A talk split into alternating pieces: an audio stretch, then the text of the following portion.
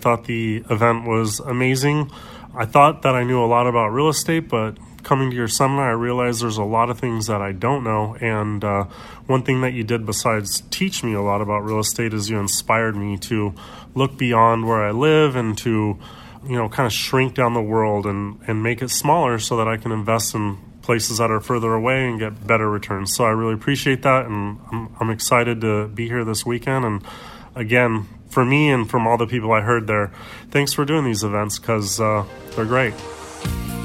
Welcome to the Creating Wealth Show with Jason Hartman. You're about to learn a new slant on investing, some exciting techniques, and fresh new approaches to the world's most historically proven asset class that will enable you to create more wealth and freedom than you ever thought possible. Jason is a genuine self made multimillionaire who's actually been there and done it. He's a successful investor, lender, developer, and entrepreneur who's owned properties in 11 states, had hundreds of tenants, and been involved in thousands of real estate transactions. This program will help you follow in Jason's footsteps on the road to your financial independence day.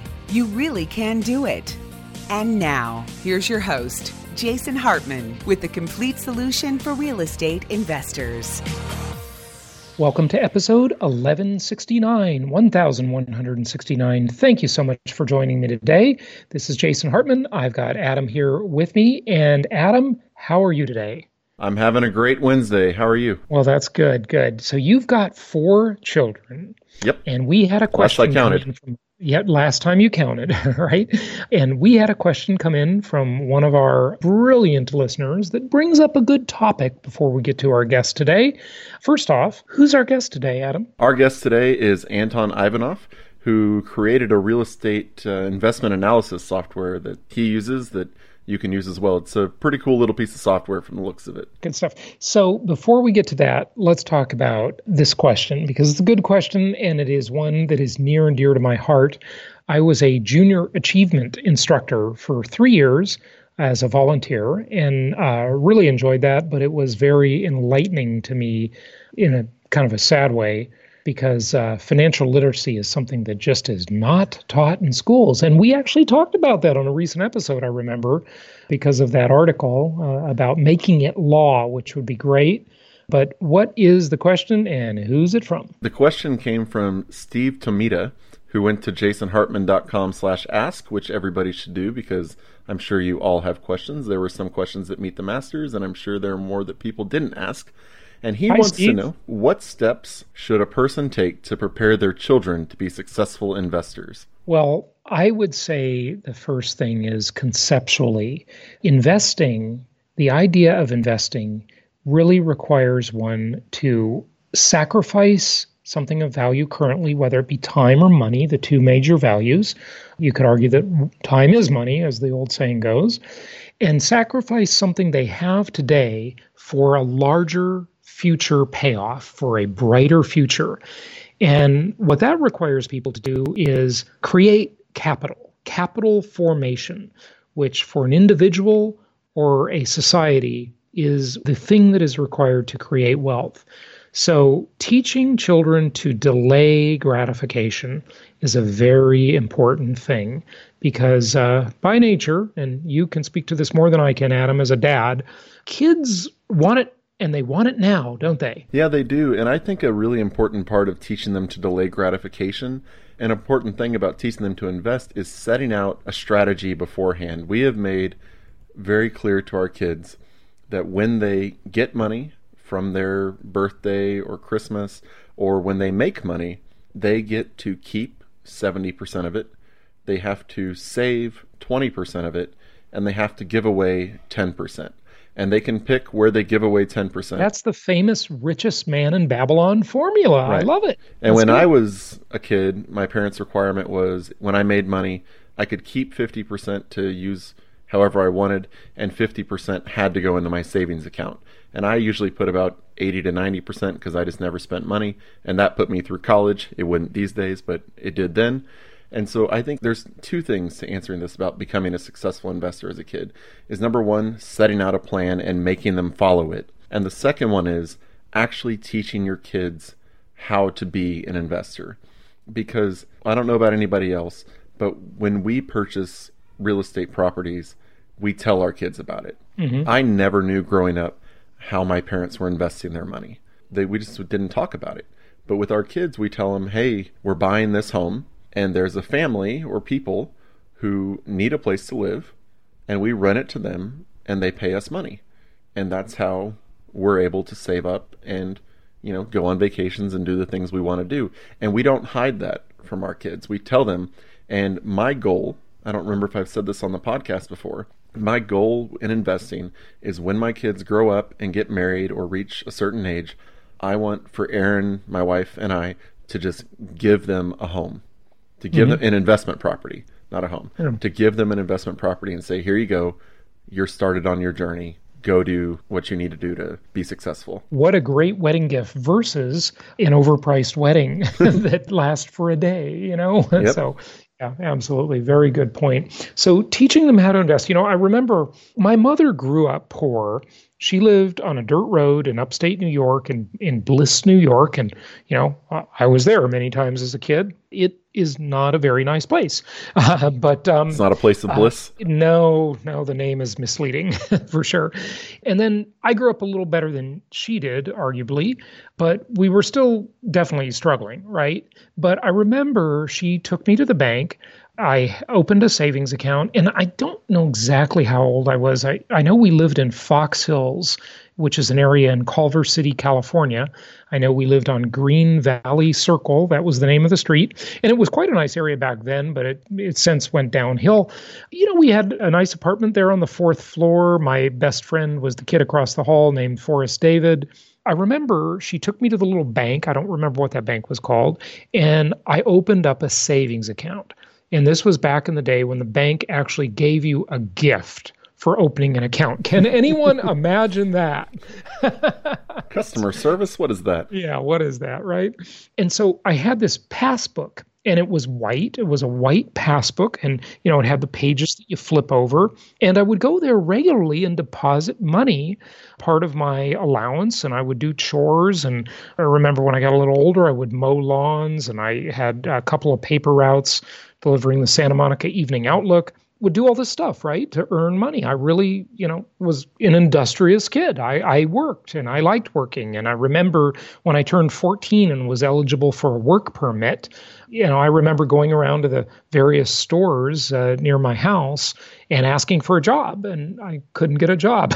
you know, they they didn't want to hire me, uh, so lots of rejection. But uh, ultimately, you know, it all worked out. But the idea of saving money. I mean, I remember I had a decent amount of money saved when I was a teenager. You know, and I don't remember how much. Obviously, it varied throughout time, but I had money in the bank. I had real savings. And back to what you're teaching your kids to do, Adam, that formula of saving 20 and giving 10% away and living on 70%, right, is a pretty good formula for sure. Now, it all depends on your income, right, what you have to live on. I mean, if you make a very high income, you don't need 70% to live on. You only need 30 or 40%. percent mm hmm So don't be silly and blow all your money just because you're earning it. The richest man in Babylon formula would be invest 10%, save 10%, give 10%. Now, you're just telling your kids to save money because they're too young to really have access to investments. But ultimately, as they get a little older, you know, see if you can help them actually invest 10% rather than just save the 20, right? Mm-hmm. You'll get a kick out of this. When I first started saving money with my first job, I don't think I've ever told you this. My very first job that earned me money was working for my mom's dad who had a lawn mowing business. And my first job was running the leaf blower for the company. Oh, shame on you. leaf blowers. Leaf blowers are the antichrist. Okay, leaf blowers need to be so illegal. but I think it's important when it comes to one thing we do teach our kids is very much they tell us they want to buy something and mm-hmm. we ask them, "Do you really want that?" And if you buy that, you can't do this like you know if you buy that you also talked about buying this make and them understand there are trade-offs there are trade-offs and we so we tell them like my kid right now one of them the oldest he got a watch for christmas and he wants a Lego Emmett watch, like from the, mm-hmm. the Lego movie. And I just asked him, I said, How many watches do you need? And he said, One. And I mm-hmm. said, Well, why don't you think about that? Because there are other things you want to buy and see if you really need to buy a second watch. Mm-hmm. And so far, the answer has been no, but he's thinking it over, I believe. Right, right. Well, that's good. And and you know, I got to tell you something else, folks. When I was younger, and your kids are definitely being just it is just unbelievable how they're being brainwashed.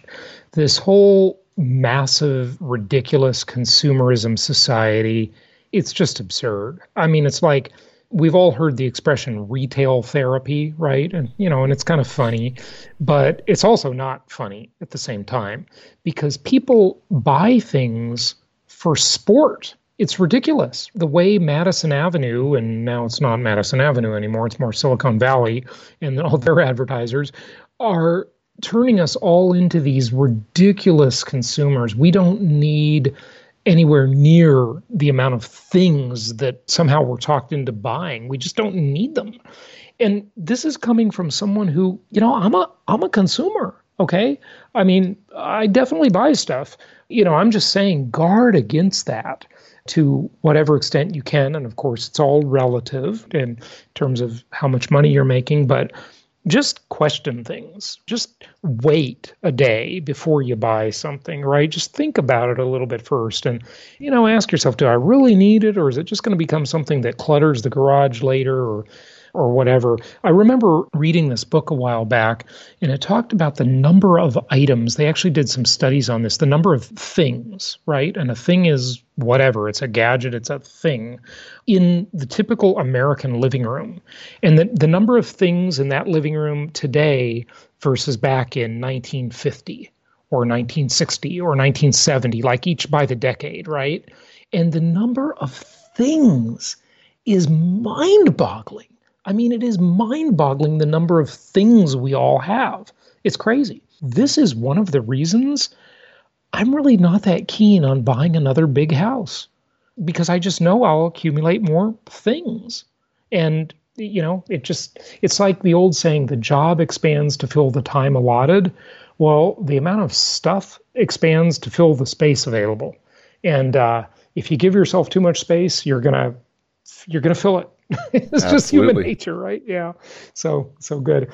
All right, Adam. Well, hey, we I think we covered the subject. Anything else on teaching kids to invest before we get to our guest? Just start them young. Start them young. Yeah. Very very good point. Get them exposed to the idea of delaying gratification, and not so much that they don't enjoy life, but do they really need that thing they want? Or have they just been brainwashed by a commercial or an ad?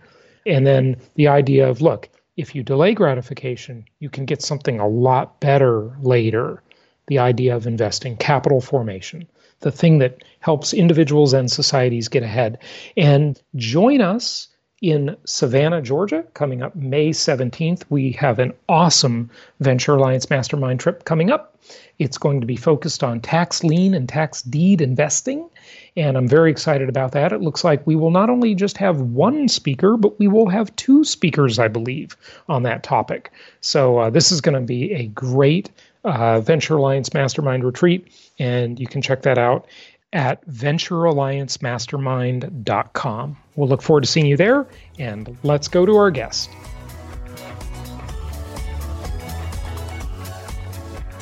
It's my pleasure to welcome Anton Ivanov. He is a full time real estate investor now. He's got a software app he developed, we'll hear about. Got a military background, and he's developed a great portfolio of about 35 units. So we'll kind of go into a case study. Uh, and he's done a few different things in the real estate investment industry. So it's great to have him. Welcome. How are you? I'm doing great, Jason. Thanks for inviting me. Good to have you. And Anton, you're in San Diego, right? I am now. Fantastic. How did you become interested in real estate investing? So actually, I uh, basically got thrust into real estate sort of against my will under uh, some unfortunate circumstances. I joined the U.S. military, uh, the Navy specifically, mm-hmm. um, right after high school, and I was serving in Japan overseas. And right around that time, both of my parents passed away, and they happened to own a condo that they lived in in, in San Diego, California and I basically became an accidental landlord. So mm-hmm. I, I inherited that property from them. Back then, you know, I was early 20s. I didn't know much and definitely did not know really anything about real estate. I almost ended up selling the property at the time mm-hmm. just because I was overwhelmed with everything that was going on. But uh, thankfully, spoke with a few of my mentors, uh, older folks. They convinced me, hey, why don't you just not make any rash decisions? Uh, rent this property out and then when you get back stateside, when you leave the military, just see how it goes and, and decide to sell it then or, so, or not. So you you are the real story of the accidental landlord, yeah. landlord by default. Yeah. Okay. Looking back, I'm very happy that I kept the property. Uh, it didn't, you know, kind of change my life financially by itself. Uh, you know, it's kind of was trickling a little bit of cash flow every month. But what it did is really open up my eyes to what real estate can do for you, mm-hmm. specifically as a passive income source. You know, yeah. I was I was working in the military. I started reading books about personal finance, and I really got on the idea of early retirement. Uh, that that kind of really struck to me. I just I, I could not see myself working for. Mm-hmm you know 20 30 years uh, and, and some corporate office desk. So yep. really was interested in that. And obviously real estate is, is a very unique and powerful investment vehicle in my opinion uh, that can help you both you know increase your wealth through capital appreciation debt pay down and then obviously generate passive income and you know it all started with that one property that yeah. i inherited well, yes, unfortunate circumstances, but you turned it into something great. So that was in uh, about 2008, right? So about 11 years ago? That's correct. Yeah. So I was kind of midway through my naval career at the time. And then fast forward a few years, um, I moved back stateside, back to San Diego, got out of the military, got a more uh, normal job in the software development field. Still had the property. Um, and that's when uh, my wife and I actually decided, hey, you know, real estate is really the way to go um, mm-hmm. if you want to build your passive income stream. And we set an initial goal to buy 50 units in total. You know, we didn't really have specific like single family or multi-family. Mm-hmm. We just mm-hmm. wanted 50 units. 50 doors, okay. 50 doors, and we figured around, you know, two, three hundred dollars of cash flow per unit per month. Mm-hmm. That would be about 150, 200,000 in yearly cash flow. Mm-hmm. And we kind of had modest goals. I guess we, we didn't need like millions, uh, but we felt that that level of income would allow us to retire early. And that kind of became the goal that, that the rest of our journey followed too. Mm-hmm. So you had some frustrations, I'm guessing, with real estate investing, and that led to uh, some technology that could help you analyze deals, right? Absolutely. So then, actually, kind of uh, some years into my real estate investing career, you know, obviously before you buy any property, you need to analyze the cash flow projections. It's it's kind of uh, if you're not doing that, and I hope everybody who is listening is, you're it's akin to gambling mm-hmm. uh, at that point. So obviously we, we all need to do it, and and like many other investors, I started with using Excel spreadsheet that I kind of quickly put together to run some numbers. I was a software developer and I was thinking that there's got to be something better that I maybe I can use on my phone or mm-hmm. my computer to help me quickly run analysis, get my returns, make a quick decision. And didn't find anything, so I ended up building the first prototype of the DealCheck uh, mobile app myself, and that progressed through the years. And happy to say now it's uh, one of the most popular property analysis platforms on the market with over 75,000 users. Wow. That's fantastic. Yeah. Tell us about analyzing a deal. One of the things I did when I got into this business back in 2004, I mean, I was in the real estate business before that, but mm-hmm. strictly the investment side of the real estate business uh, starting in 2004.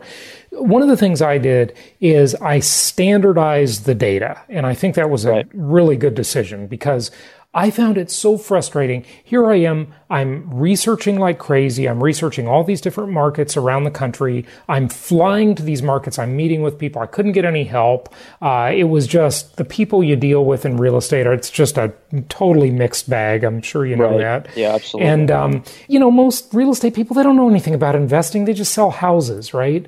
And so I found a software called Property Tracker uh, mm-hmm. back in 2004, and I started using that, and I loved it. And I just standardized the data. You got to have a benchmark. You got to standardize the way you analyze things, so that you don't have to be a detective on every property. You know. So tell us about analyzing properties and what investors should look for, and um, you know what what they should watch out for too. Yeah, I'll kind of keep this. You know, obviously there's a lot of different deals and different investors, be that multifamily, single family uh, renters, those who want to buy rental properties or flippers will look at different numbers. But there's a few kind of common factors that I see over and over again that I love to point out. The first one is, you know, no matter what tool or calculator or Excel spreadsheet you're ultimately using, it's only as good as the actual input numbers that you provide. And, you know, a lot of times, especially out of state investors, they use very kind of crude or basically unresearched estimates, in my opinion, to plug into their calculator.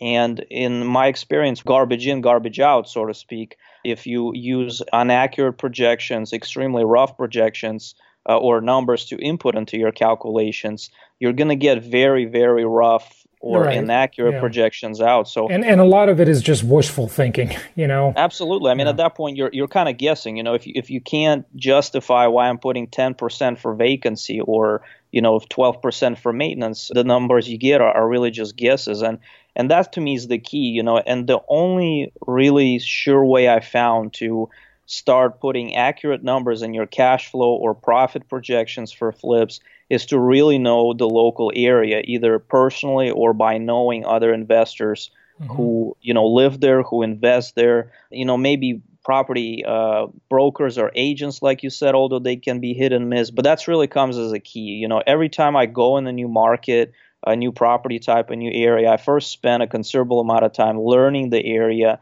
Uh, you know, looking at dozens of properties, speaking with other investors in the area, to get more accurate idea of okay what are my typical vacancies are going to be? What is my typical rent going to be? What ages are the properties there? You know and kind of derive the potential maintenance or capital expenditure costs from that. So mm-hmm. you know that's kind of always been my biggest pet peeve is you know you hear a lot of investors use like the 50% rule for example to quickly estimate expenses. And uh, you know, maybe it's great for, for doing a very rough analysis, but in my opinion, it, it falls very short mm-hmm. if you're actually serious about buying a property. So you absolutely have to, you know, look up rent comps to get accurate rent. You have to look at other properties, maybe another investors own, to look up vacancy and so forth. So really, you need to use, you know, as accurate as estimates or projections or actual numbers that you can. There's two sides of this. Then there's the input data the data Absolutely. you put, you know, but like the old saying in the computer world, right? GIGO, garbage in, garbage out, yep. right? So you got to get the right input data, but then using the tool and knowing what to look at, what to value and what not to value so much, right? For example, I'm not a big fan of cap rate. I don't think that's a very yeah. good metric. Yet in commercial real estate, you talk to any commercial person and, you know, they're just, they live and die by cap rates, but it leaves a lot out that is very attractive for residential income properties. That's the, the thing, you know, and people miss a lot of stuff in, in the income property world because what I've said for a long time is some people are winning but they think they're losing just because they simply don't know how to keep score properly, you know? And you have these multidimensional aspects to a real estate deal where, you know, it's kind of like the old metaphor of the iceberg. A lot of it's under the water and you don't really see it. You see the cash flow or the negative cash flow. Hopefully you don't have that. Exactly. But you don't really see some of the things that are really adding to your return and making your investment a lot better than you think, you know?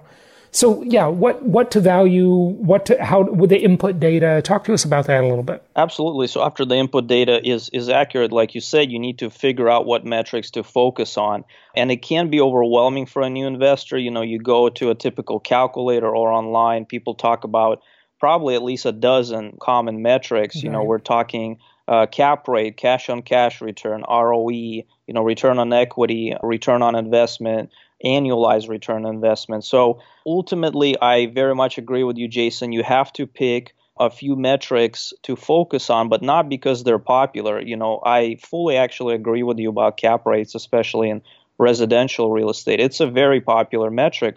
In my opinion, it's it's somewhat it, misleading. It, it misses, and, and, yeah, it really yeah, is quite and, misleading. it's yeah. not very useful. Mm-hmm. So, you know, there's two things in my opinion to that. One is really understanding what the metrics are and how they're calculated. You know, you can look that up online in, in a few seconds or read a few articles. At least understand what a cap rate is, what is a cash on cash return, what are the underlying numbers and two is look at your goals you know what are the goals of you of purchasing the property and find the metrics that align with those goals. So in my uh, you know in my view my primary goal is cash flow. So for any deal actually the first two metrics that i focus on is cash flow per unit per month and cash on cash return. Mm-hmm. um, so the reason i focus on those two is first obviously you know my goal of 50 units with about two three hundred dollar monthly cash flow to me that takes me to about 150 200,000 in yearly cash flow. And that's really my ultimate goal. You know my primary goal for real estate is to replace my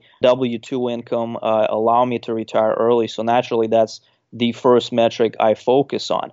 The reason I focus on cash on cash return because cash flow by itself can be misleading. You know I can spend $500,000 on a property and get $200 a month cash flow, or I can spend $50,000 on the property and get the same cash flow per month. Which one is the better deal? Obviously, the one I spent less money on because and the cash or, on cash or, or even better, the one you put less money into meaning Correct. you've got exactly. more leverage, which increases your cash on cash return, right? Exactly. Yeah. And that's my second metric, the cash on cash return. Like you said, the way you structure the deal, you know, the price of the property and your ability to bring as little cash to it as possible will increase that return mm-hmm. and really allow your money to work for you in, in the greatest possible sense.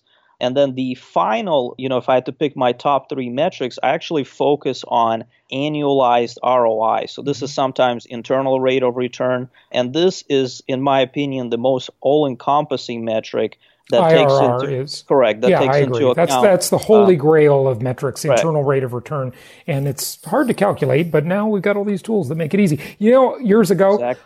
I learned to calculate IRR by hand oh. I want to wish that on anybody. Yeah, it's complicated, but the computer will just do it like that. You know, it's so easy. Right. Yeah, go ahead. Yeah, and and that one really allows you so now not only cash flow, but take into effect projected price appreciation and debt pay down, mm-hmm. and basically give you a total rate of return right. on your invested capital that you're getting and that's really the only metric you can also compare to say you know the stock market or other investment types because it's all encompassing and and you know it's you know it does take into account some assumptions like obviously appreciation which is very hard to predict. Mm-hmm. and that's one of the reasons why I don't focus on that primarily but a kind of as a third metric to give me hey you know cash on this property cash flow is great cash on cash return is great let's look at IRR, my total return on investment, and you know that can be used to compare, for example, different properties between each other, or even real estate to other investment sources, and really decide, hey, am I putting my money to the best use? Sure. Yeah. Yeah. Very good. Hey, I'd like to ask you about your thoughts. You know, appreciation. You know, it's the icing on the cake. If you ask me, right. I have a feeling we share that view and and feel the same way about it, but. I'd like to ask you about your view of the future and the economy and the real estate market in general, and especially the renter market. It seems to me like uh, landlords have a very good decade coming up uh, with a lot of renters. It seems as though the stigma from being a renter has been removed largely. So people are happy to rent. It's not a big deal. And uh, we've got, uh, you know, the millennial generation that is saddled with student loan debt like crazy. I like to say they have a mortgage, they just didn't get a house included with it. They're likely to be renters. They love their mobility. Uh, so, you know, being a renter makes you much more mobile. You can go to where the jobs are. It's, it's, you know, I always say the best thing to have on a resume is mobility, be able yeah. to move to where the jobs are. So, you know, it, it seems as though the, there's a real shift going on in the culture when it comes to renting, where it's okay to be a renter. You know, interestingly, too, and this is an amazing component of it baby boomers that are now empty nesters where their kids have moved out and they've got money. You know, these are not poor people. They're selling their house and renting like in higher numbers than ever before. It's it's kind of yeah. an amazing thing, you know. I think people have just discovered there are some real benefits and conveniences to renting, and many of them are building big investment portfolios. So it's not like they don't love real estate. They just rent their own home that they live in, right? So, exactly. you know, it, it's just an interesting dynamic and in how it's changed. So what's your view of the future, the real estate market, the renter market, et cetera? Honestly, I am very much on the same page as you. You know, I'm not kind of that old to kind of comment on a lot of older generations, but I have seen a trend where you know, if you kind of look at the ideal maybe family or, or ideal lifestyle, 10, 20, 30 years ago, probably the top three, if not the top one, was home ownership. Mm-hmm. Uh, you know, it was it was I, I have a family. You know, I, we buy we buy a house with that white picket fence or or whatever and, and kind of settle down. I felt that kind of the older books that I read and, and when I went to school that that was almost a no brainer was the home ownership and, and everybody kind of strove to it. Mm-hmm. And like you mentioned, a lot of the younger people or even people my age, you know, in the 30s that I meet now, is just not really that big of a deal to them. I mean, yeah. they, they, keep it in the back of their mind, and, and some of them do buy houses, but it's just not, sometimes not in the top three, maybe not even the top five. Yeah. So I feel, uh, I you know, as a society, it has progressed, and, and maybe the home ownership just got you know deprioritized compared to to other traits maybe more focused on your job and income or mobility like you mentioned mm-hmm. all of this is perfect news for real estate investors mm-hmm. i mean hands down obviously i keep buying rental properties and i'm very bullish on on being a landlord I don't think demand for rental properties will decrease. It's it's probably going to keep going up, and that puts uh, you know landlords like us and other people listening in a very favorable position, and kind of promotes long-term wealth building and long-term security yeah. with the passive income. So the renter market, we both agree the renter the future of the renter market is good. It's solid, maybe growing.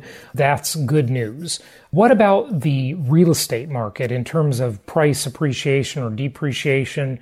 You're investing in the linear markets, and that's been my approach for the last 15 years.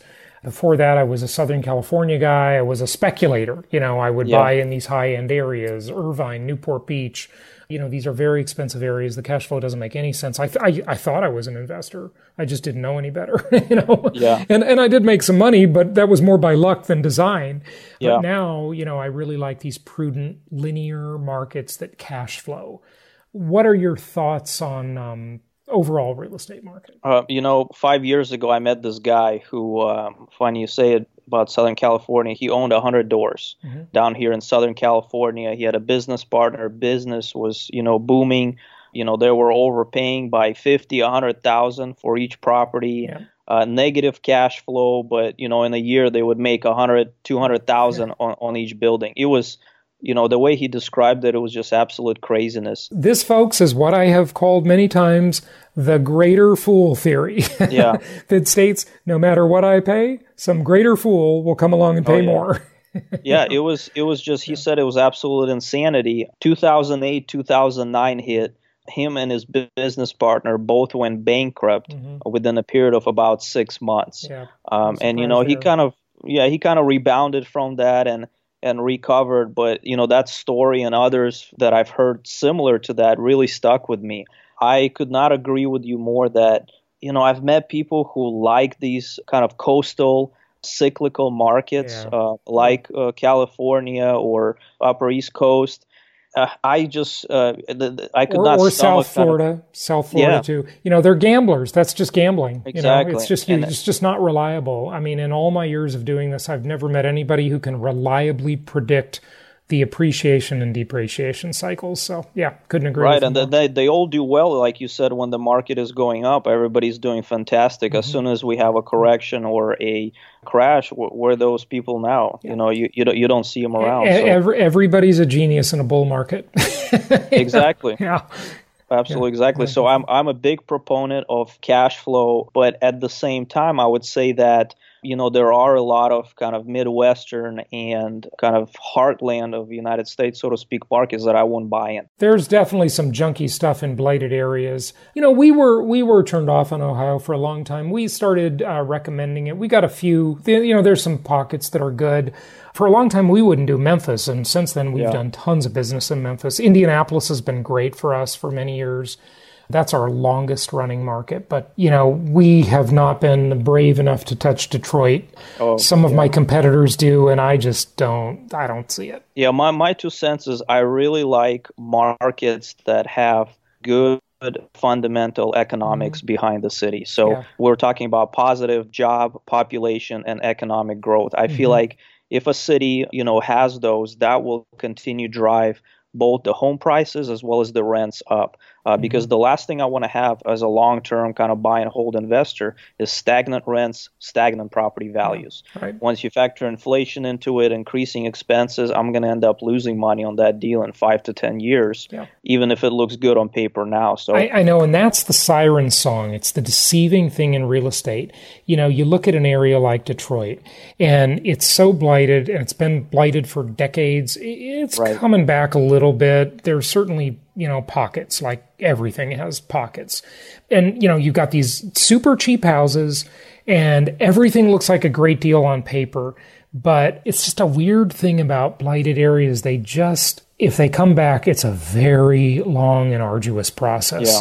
They do. I mean, they turn, some of them do, but some, it just takes a long time. Absolutely. And I really feel, you know, that long term, it's better not to be kind of deceived or blinded by that high prospect of cash flow now mm-hmm. and really think about okay what is my exit strategy or even what are my returns going to look like in 5 years mm-hmm. you know is is my cash flow just going to be eaten away by inflation or expense creep? You know, is there going to be any rent growth? Is there going to be any price appreciation, even though maybe that's not your primary focus? Right. Uh, you definitely want to have that, you know, as an investor that will drive your total IRR up over the long term. Good stuff. Well, hey, thank you for joining us. Uh, the website is what? So if you want to check out DealCheck, analyze rental properties, flips, multifamily commercial buildings, uh, you can use it online at dealcheck.io uh, or download the DealCheck mobile app uh, on your Android or iOS device. Free to use. Check it out. See if you like it. If you want to upgrade to one of the more full feature plans, uh, we have a special promo code just for you guys. It's CW. 25 off. Uh, so CW 25 off, get 25% discount at uh, dealcheck.io. Final thoughts on uh, real estate investing? It is probably the number one way to build long term wealth and especially passive income. I have not seen a different you know investment that beats it. I couldn't agree with you more. I always say it's the most historically proven asset class in the entire world. Anton, thanks for joining us. Thank you, Jason. Great to be here. Thank you so much for listening. Please be sure to subscribe so that you don't miss any episodes. Be sure to check out the show's specific website and our general website, hartmanmedia.com, for appropriate disclaimers and terms of service. Remember that guest opinions are their own, and if you require specific legal or tax advice or advice in any other specialized area, please consult an appropriate professional. And we also very much appreciate you reviewing the show. Please go to iTunes or Stitcher Radio or whatever platform you're using and write a review for the show. We would very much appreciate that. And be sure to make it official and subscribe so you do not miss any episodes. We look forward to seeing you on the next episode.